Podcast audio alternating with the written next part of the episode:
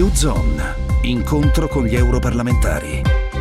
Bentrovati agli ascoltatori di Radio 24 da Silvia Bernardi. Apriamo il dossier della cyber security. Secondo una recente ricerca, la sicurezza informatica delle aziende italiane è ad alto rischio. Una violazione su tre va a buon fine, senza che le difese delle nostre imprese possano far nulla. Cyber security è l'argomento di moda in queste settimane, ma se le difese degli Stati Uniti hanno mostrato vistose falle, almeno a detta dell'intelligence a stelle e strisce, come siamo messi in Italia? Viene fatto abbastanza per proteggere le aziende dal momento che spendiamo il 10% della Francia ed una frazione risibile degli Stati Uniti. L'impressione è che non riusciamo a far fronte né agli attacchi degli hacker russi, ma nemmeno a quelli di uno studente di informatica più sveglio degli altri.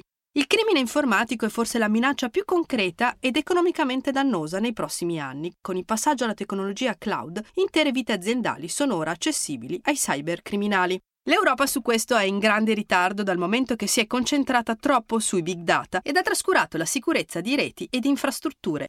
Questo scenario offre anche però opportunità di lavoro. A decretarlo è una delle principali aziende globali di antivirus. I giovani dicono con competenze in campo tecnologico potrebbero colmare un gap in espansione se i datori di lavoro cercassero di combattere le crescenti minacce del cybercrime ed evitare che vengano rovinate vite pubbliche e private, ma il settore non fornisce un percorso chiaro ai giovani per trovare lavoro, perfezionare le competenze e servire le società, anche perché entro il 2020 il mondo rischia di essere a corto di 1,5 milioni di professionisti di cyber security. Per questo bisogna investire proprio sui giovani. Ne parliamo con l'europarlamentare Stefano Maullu. Qual è la situazione in Italia in termini di minaccia e di investimento per contrastarla?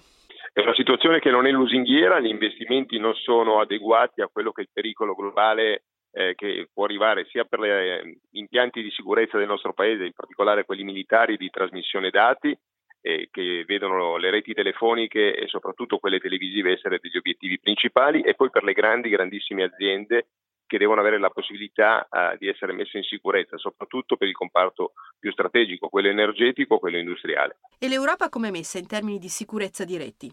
Manca una strategia, un approccio globale che veda collaborare tutti i paesi, eh, qualche paese ha delle punte di eccellenza, altri veramente sono molto molto marginali, rispetto soprattutto ai grandi player mondiali che utilizzano l'informatica e gli attacchi cyber per avere informazioni e per poter garantire più competitività attraverso questi attacchi informatici ai loro paesi, ovviamente a discapito degli altri. Quindi quali sono le strategie che devono essere messe in campo per contrastare questo tipo di crimine?